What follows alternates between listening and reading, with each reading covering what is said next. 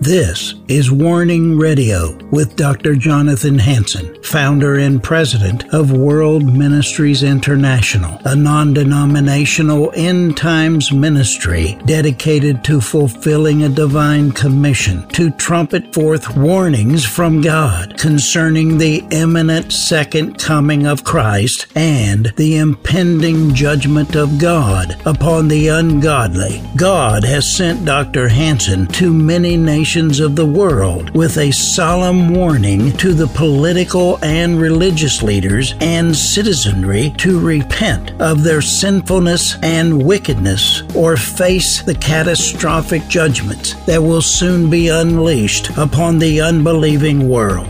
Listen now to the warnings of our compassionate and merciful Creator, conveyed through His faithful prophetic spokesman, the host of Warning Radio, Dr. Jonathan Hansen.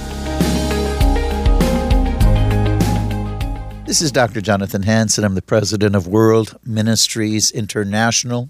I want to welcome you to the Warning Radio program. Special guest, Matt Shea allied attorney with the Alliance Defending Freedom, affiliated attorney with the Pacific Justice Institute, retired 12 year state representative, former House Republican caucus chair, and he's currently the senior pastor at On Fire Ministries in Kingdom Christian Academy. Uh, welcome back, Matt. Thanks for having me back on, Dr. Hansen. I hope you're uh, doing well over there on the left side of the mountains. as well as this side of the mountains can be with the uh, uh, political aroma. I think you. I think you know what I'm saying. I do. Yes. All right. Although I've had a lot of good people on uh, the last three weeks or so, uh, trying to change the uh, air quality. well, hopefully it'll generate some energy as well. I understand that smell does that every once in a while. So yes, yes. Well, Jesus spoke in parables, so I think my audience, hopefully, they're gathering what we're saying. But uh, I want to touch on a subject that I think is getting very critical, and that's the possibility, real possibility. You and I have touched on it a little bit in the past of nuclear war. But uh, I want to read just a, a, statement first, and then if we have time, we'll go over a little bit more about what uh, Tulsi Gabbard said, uh, why I'm leaving the Democratic Party. I'll read a couple paragraphs, and then I want you to comment, Matt. She says, I can no longer remain in today's Democratic Party that is now under the complete control of an elitist cabal of warmongers driven by cowardly wokeness who divide us by racializing every issue and stoke anti white racism, actively work to undermine our God given freedoms and shrined in our Constitution, are hostile to people of faith and spirituality, demonize the police and protect criminals at the expense of law abiding Americans, believe in open borders, weaponize the national security state to go after political opponents, and above all, are dragging us even closer to nuclear war. Says the pro war Democratic Party has led us to the brink of nuclear war. The party is led by warmongers who are firmly in the grips of the military industrial complex and don't care about the cost of war or how pays you know who pays the price. Says President Biden and Democratic Party elite have pushed us to the precipice of nuclear war, risking starting World War III and destroying the world as we know it. This is the most urgent threat we face to protect our loved ones, our children, our world. I'm calling upon the American people to join me in standing up to these cowardly politicians now. This may be our last chance to do so. Now, before I get on to her other reasons, and uh, I want you to comment on this. Uh, uh, Tulsi Gabbard leaving the Democratic Party and what she said about nuclear war, how imminent it is. Uh, Matt? Okay, so I, I will comment on the fact that, that clearly something big is in the offing. I'm going to give some primary sources right now. Uh, first of all, the Russians are mobilizing what uh, are, are known as their uh, chemical, radi- uh, radiological, uh, biological, nuclear forces, and they are testing their gear out. Now, what what people need to know is the Russian stockpiles of that kind of gear have not been updated in a very long time. Their supply chain is notoriously corrupt. So, whatever stockpiles that they allegedly have as far as uh, equipment to operate in a radiological environment, a nuclear environment, a contaminated environment, uh, is probably pretty dubious. So, th- they're probably doing that just for the show at home. But they have said very clearly that their forces have been activated they're ha- they're telling their forces on the ground in eastern Ukraine to prepare to operate in a degraded uh, nuclear or radiological environment. So, on the on the other side of this, there is a dam uh, in Kherson which the Russians have clearly mined. The Russians are accusing the Ukrainians of getting ready to release a radiological device or a dirty bomb. So this is not a nuclear weapon but it is a it has a, much lower range, but can be just as uh, devastating. It, it, can make places uninhabitable. So it's interesting. The Russians are trying to accuse the Ukrainians of releasing a dirty bomb, yet the Russians are the ones that have mined the dam there in Kherson, and uh, the Ukrainians are are are uh, saying, "Okay, fine, let's prove this." So they're calling in the uh, International Atomic Energy Agency and they are uh, asking the IAEA to send inspectors to Ukraine's nuclear sites to confirm that they're not preparing to use dirty bombs. So I, this appears to be another example of Russian uh, propaganda. Again, regardless of where you stand on this, this is objective. Uh, the, the Russians lied before the invasion of Ukraine very clearly uh, about what their intents were. So uh, this just seems like another disinformation campaign. However, the Ukrainians are winning and they're getting ready to completely kick the Russians out of the East Bank. I'm sorry, the West Bank of uh, the Dnieper River down near Kherson, and they're getting ready to cut the Russian supply lines again in the south of Ukraine. So we have a situation here where, regardless of what the propaganda might be out there, Putin is being backed into a corner. The Russians are losing. They've lost now almost 80% of all of their tanks, uh, almost uh, 45% of all of their armored personnel carriers. They've lost uh, literally thousands of trucks and supply delivery vehicles. Their ability to deliver logistics and shells to the front line has been severely degraded.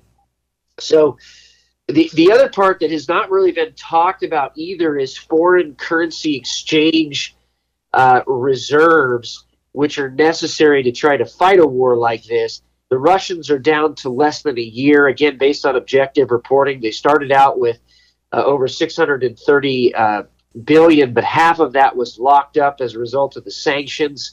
Uh, you have another 100 billion of that, which is tied up with other obligations, which leaves about 200 and 30 to 240 billion left and that was at the start of the war. So you you can just subtract 15 billion dollars per month and you get basically what they probably have left in their reserve currency.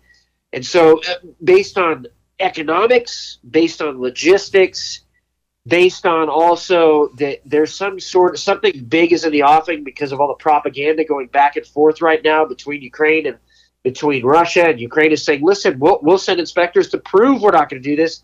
That lends a little bit more credibility to the Ukrainian side, obviously. But something very big is about to happen. There's no question about it. And very likely it's because Putin is losing. He's being backed into the corner. He also doesn't have a lot of time left from a financial standpoint, from a logistics standpoint, and from an equipment standpoint.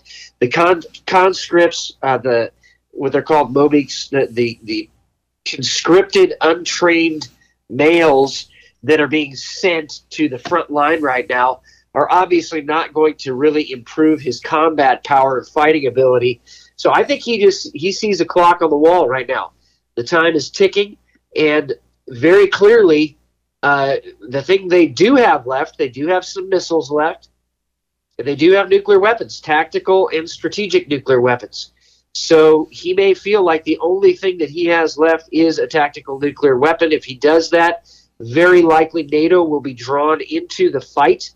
And I just want to highlight this because a lot of people may not know. So if, if I may continue, uh, the so right now the 82nd Airborne was already in Poland about half an hour from the border. In fact, when we went to Ukraine, we drove past where they were stationed.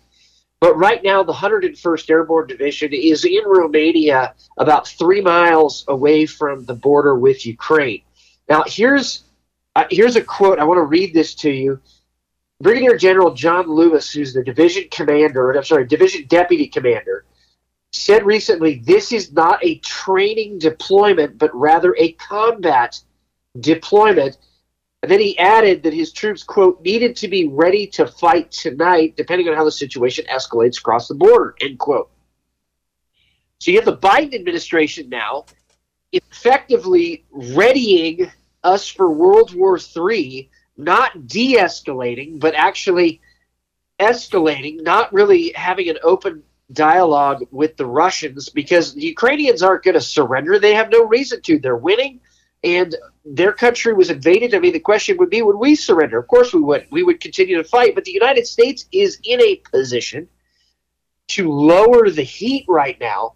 And so Tulsi Gabbard's comments really are about the fact that Democrats don't seem to have not only a coherent foreign policy, but they seem to have actually a foreign policy that's emboldening our enemies, like the communists in China, like the former communists in Russia, like the Iranians, and like others in the world who see the, the leadership in Washington, D.C. now as weak. But I want to I want to flip this now. That's that's the way we see it from the world.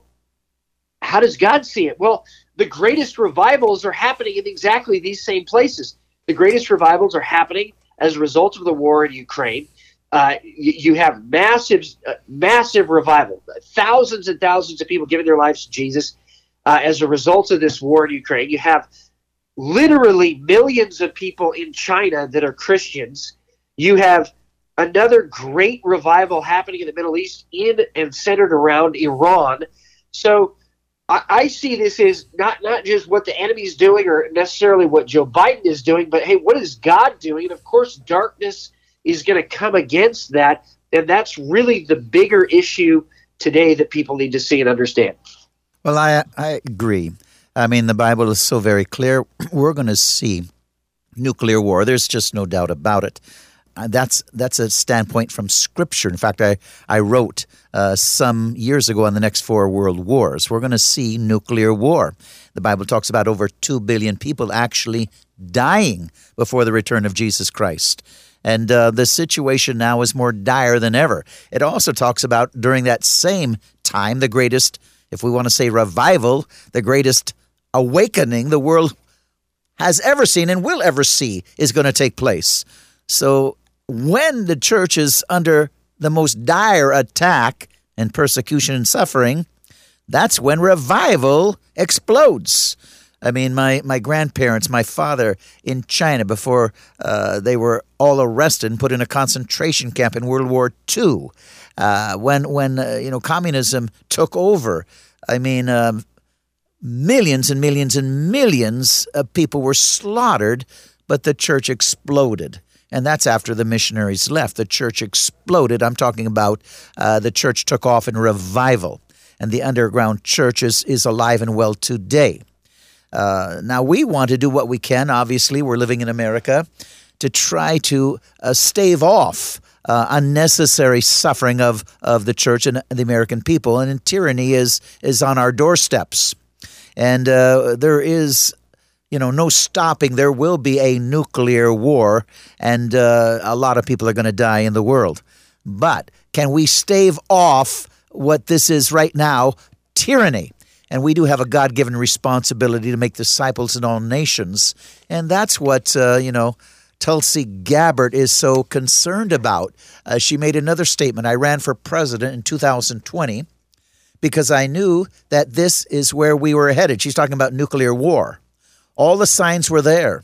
I raised this issue every day during the campaign and on the national debate stage, but politicians and the media ignored it. They didn't care. They don't care now. Obviously, I didn't win that election, and I don't have the power to do what is necessary to prevent it.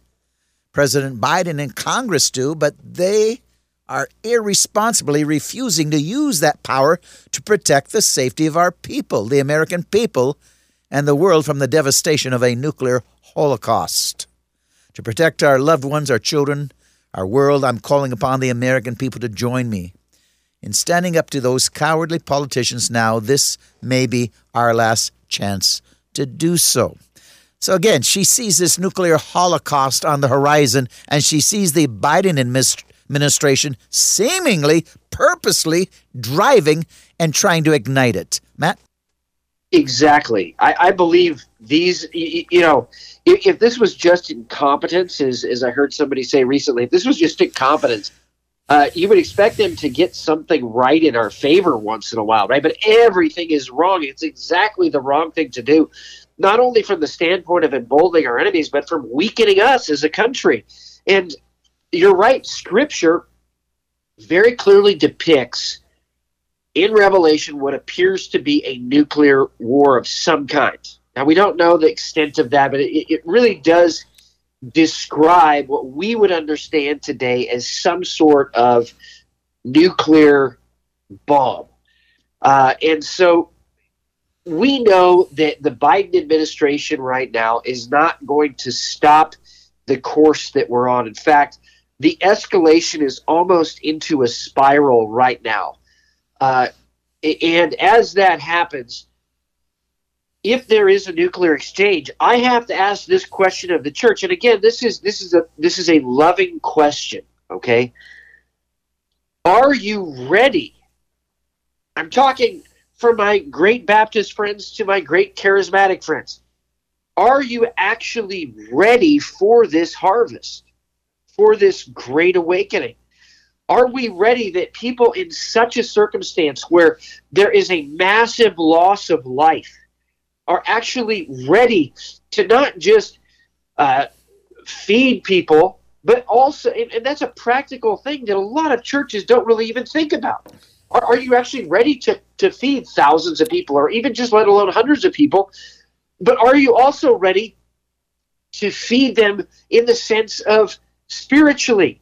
Are you ready to preach the gospel of Jesus Christ? Are you ready to show them that they they actually need to be justified by faith alone, that they need to be holy and sanctified, that they need baptism into the Holy Spirit, that they need an impartation so they can walk into the calling that God has for them, and that the resurrection power of Jesus Christ is still alive and well today. Are you ready to actually boldly preach that to those folks?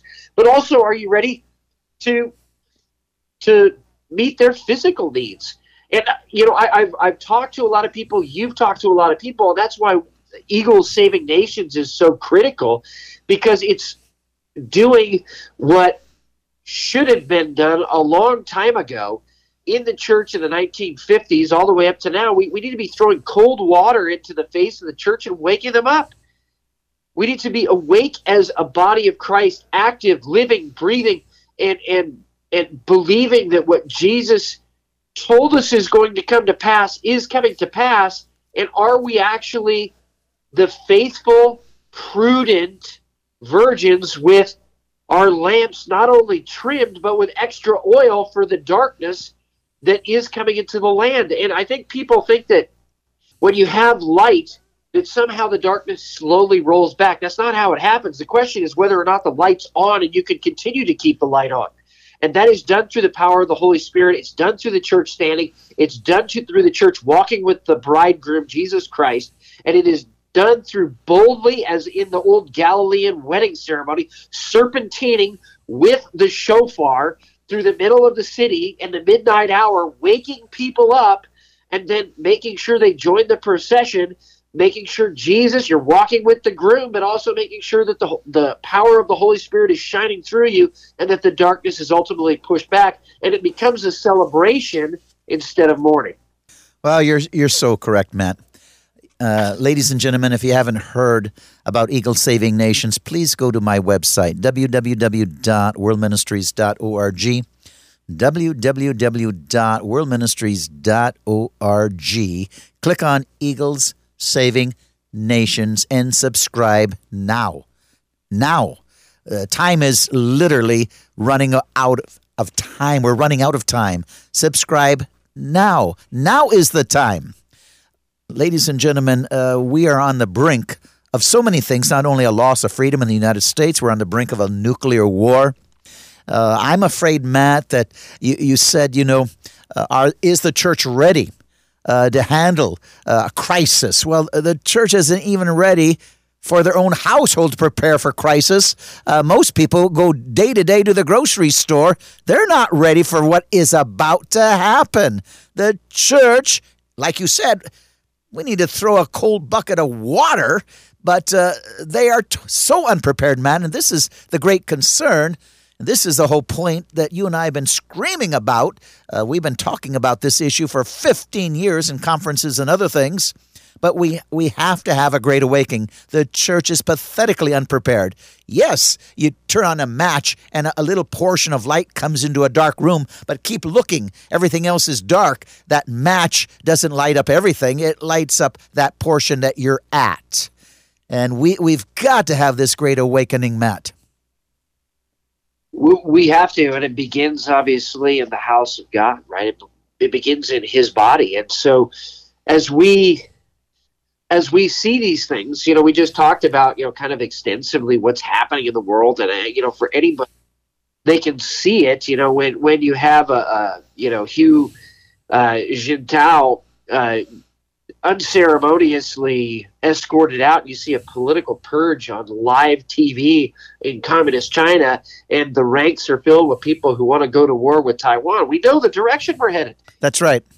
But we can't dwell on it, and we can't sit there being you know, uh, you know, experts in 2,000 different details, but miss the actual forest because of the trees. We have to understand the time that we're in, the season we're in, and, as the scripture says, know what to do about it.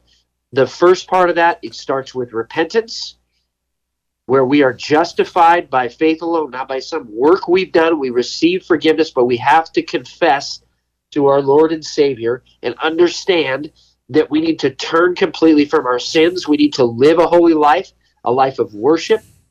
We need to be baptized into Holy Spirit and make sure that we have that power flowing through us and that we're we're stepping into the calling that God has for us in our lives. In fact, I, you know, I've, I've run into people. I'm going to be talking about this over the next couple of weeks with our, our people uh, here in Spokane and with uh, uh, you know from the pulpit that we have this idea that if we step into our calling, somehow we're going to just be so viciously attacked and it's just not worth it.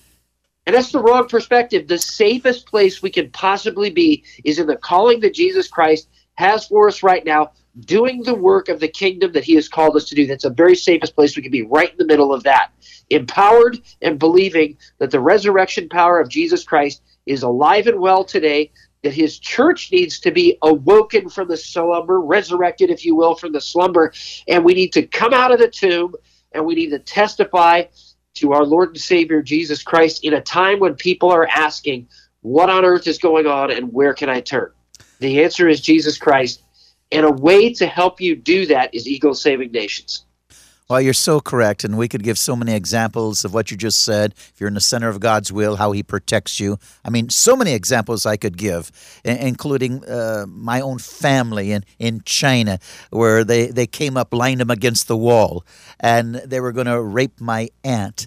And they went back and forth looking, where is she? Where is she? Was, well, she was standing right next to my father and they couldn't see her. If you're in the center of God's will, just like Shadrach, Meshach, and Abednego, they would not bow, they would not break, they would not compromise, they would not run, they would not deny the God of Israel and They threw them in the fiery furnace and they continued to walk, and Jesus walked with them.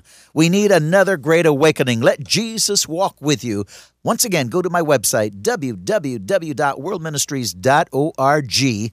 Click on Eagles Saving Nations. We want to get into the stadiums. We want this great repentance that Matt is talking about. Only repentance will stave off judgment. And we need to move out with power and authority like at the days of Pentecost when Peter, instead of running away, he preached and 3,000 were saved because of the Spirit of God. We want to get right back to the Spirit of God motivating and indwelling each believer. Eagles Saving Nations. Subscribe today. Subscribe now. God bless you.